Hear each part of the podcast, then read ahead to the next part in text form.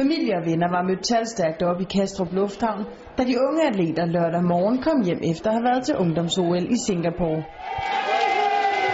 Særligt håndboldpigerne fik meget opmærksomhed oven på den nyvundne guldmedalje, og pigerne var også selv svært tilfredse.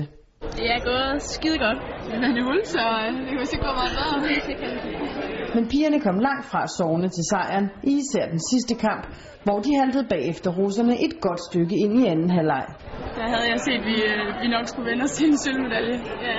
Så Men vi har også bare snakket om, at hvis vi hele tiden bliver ved med at presse russerne, så bliver de sådan lidt usikre til sidst. Så øh, vi, ja, vi jagtede bare den chance indtil, at øh, vi var færdige med at spille. Så, øh, og det gik jo. Så det var godt. Og så skal noget af æren vist også tilskrives den danske gejst og opbakning fra en lidt uventet kant. Russerne de går fuldstændig ned, hvor vi bliver ved med at kæmpe, og vi så gejst hele vejen igennem kampen, og jeg tror også, det bliver os rimelig langt.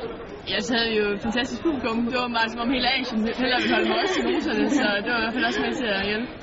Så det var skide godt. Finalens topscorer Signe Sjølund Pedersen er dog ikke i tvivl om, at den største ære skal tilskrives holdet som et hele. Man tænker ikke så meget på, på de mål, man scorer, når man spiller. Det handler bare om at, at spille som et hold, og ja, jeg kunne ikke have gjort det uden dem. Da vi var bagud med fem, da der var omkring kvarter igen, så troede jeg ikke helt på det, men ja, vi var, blev ved, og vi fightede, og ja, til sidst så var det også der, der stod på podiet.